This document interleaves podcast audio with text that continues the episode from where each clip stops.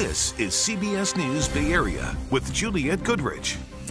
Good evening. School is supposed to be a safe place for kids, but many students in Santa Rosa say they no longer feel that way.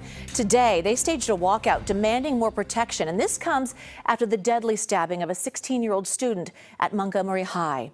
And today, we learned of another incident on another campus where a student brought an unloaded gun to school.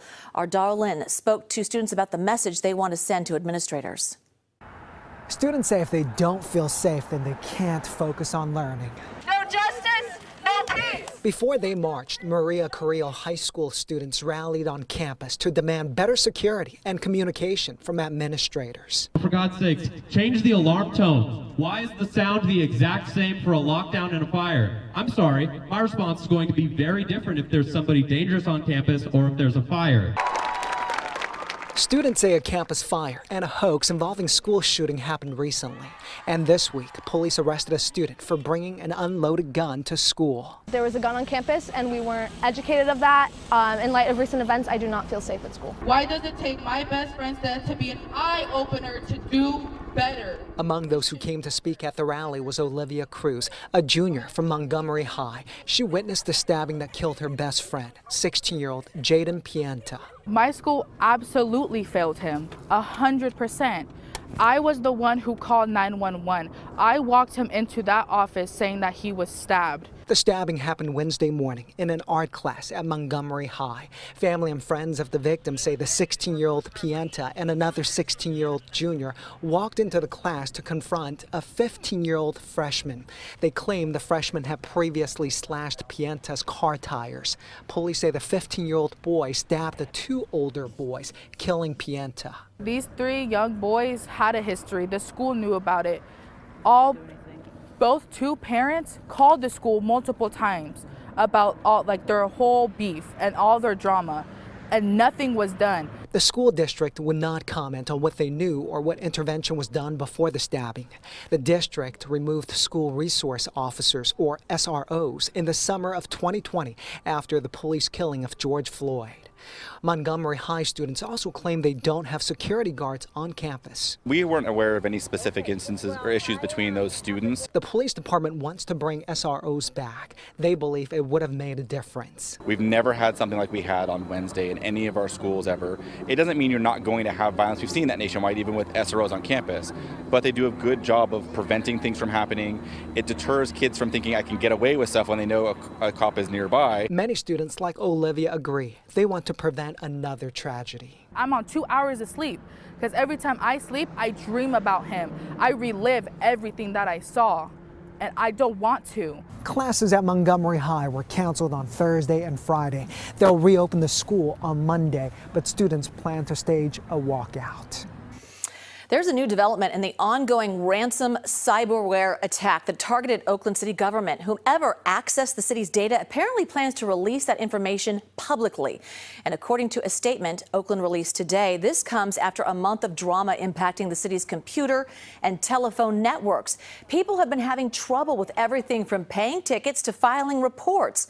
Our security expert says the hackers could release data into the public domain or sell it on the dark web. Either way, it could cause real problems depending on what the hackers have anything in their database is going to be like their name, date of birth, you know, probably marriage data, social security, anything like that. And it, then all of a sudden you've got everything you need, all the tools you need to build a, a credit history. You know, although it would be false, it's, you know, a credit history or apply for credit cards and that sort of thing.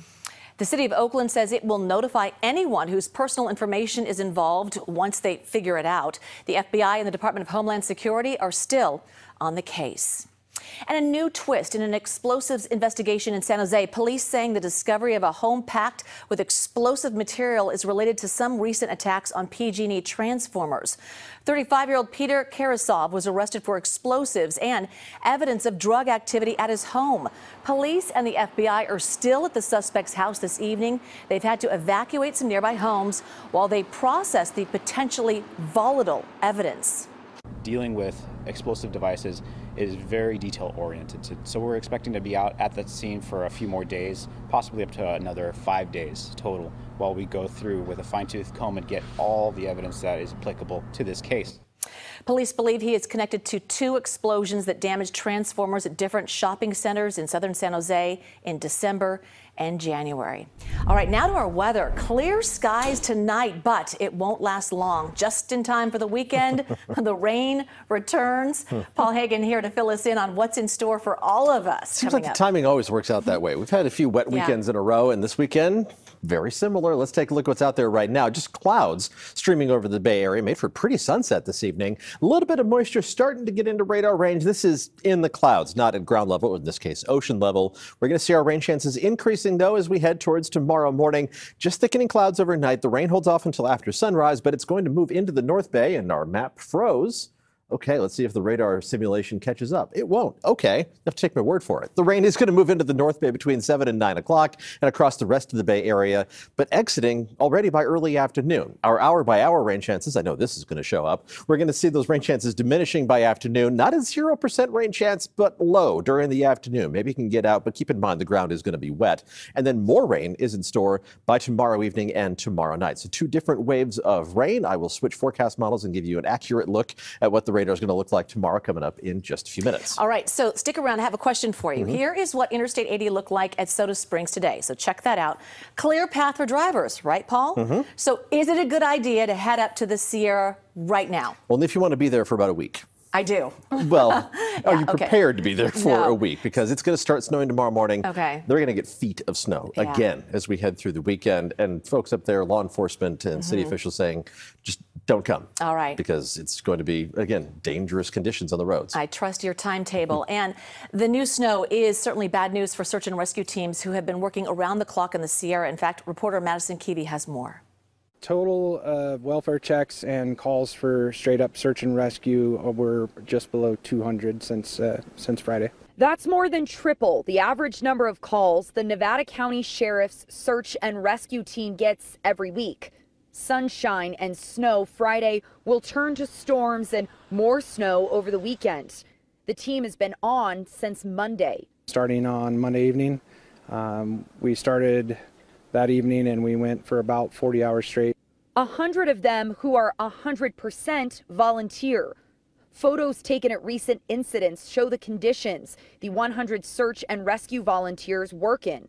Dark, low, or zero visibility, and icy roads are just part of the job on weeks like this. The amount of snow and the devastation from the, the trees, uh, the, the weight on the trees bringing down the power lines and bro- blocking the roads, and then the snow blocking the roads itself, uh, all those three things combined have made it impossible for anybody to go in to get supplies, to get out of their houses, or anybody to go check on their relatives.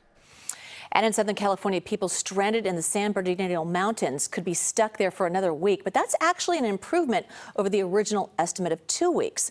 Last week's rare snowstorm buried the area. Thousands of people are trapped in their homes with dwindling supplies. Authorities say the area just isn't equipped to handle that much snow. If you look at I-80 going through the Tahoe area, I've seen I-80 where they have 20-foot walls of snow. We don't ever experience that in our mountains, but we've experienced it now. So, one silver lining Southern California is not expected to get hit by the storm that will bring rain to the Bay Area this weekend. Vice President Kamala Harris made a brief stop in the Bay Area today. She attended a political fundraiser in Hillsborough and a roundtable talk with AAPI business owners in San Francisco's Chinatown. She says the administration is making multi billion dollar investments and providing loans for those communities. It is about helping a small business owner believe in their capacity and then have the resources that are necessary to successfully run a small business. So that might include giving some support and feedback around how to deal with payroll, how to deal with taxes, Another big concern for many of those businesses crime. We all want to look and feel our best. Sometimes that means a new addition to your wardrobe. But did you know that our clothes are big contributors to waste and climate change? Latest government figures showing that only 15% of textiles are recycled, which means the other 85% are either burned or they end up in landfills. Well, now a new bill is being proposed in California. It would require fashion companies to set up recycling stations for unwanted clothes. Items in good condition would be donated to nonprofits. The rest would be broken down into materials materials that could be made into new textiles. Any brands that don't comply by 2026 would be banned from the state. And scientists in the UK, they're taking a different approach to recycling clothing. They're taking aim at polyester and they're experimenting with plastic eating enzymes. What we want to do is to see whether the enzymes that can break down these plastic bottles are also able to break down the polyester in fabrics such as this.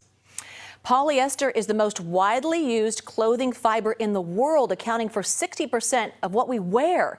But experts say it's not sustainable, especially when it's dyed and treated with chemicals.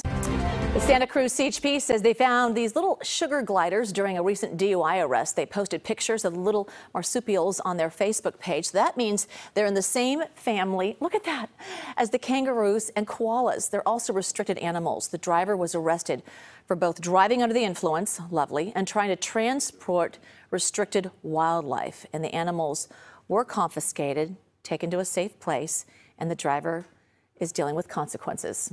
All right. Thanks for watching. The news continues streaming on CBS News Bay Area. We'll see you back here at 11 o'clock. Have a wonderful and safe weekend. Thanks for watching.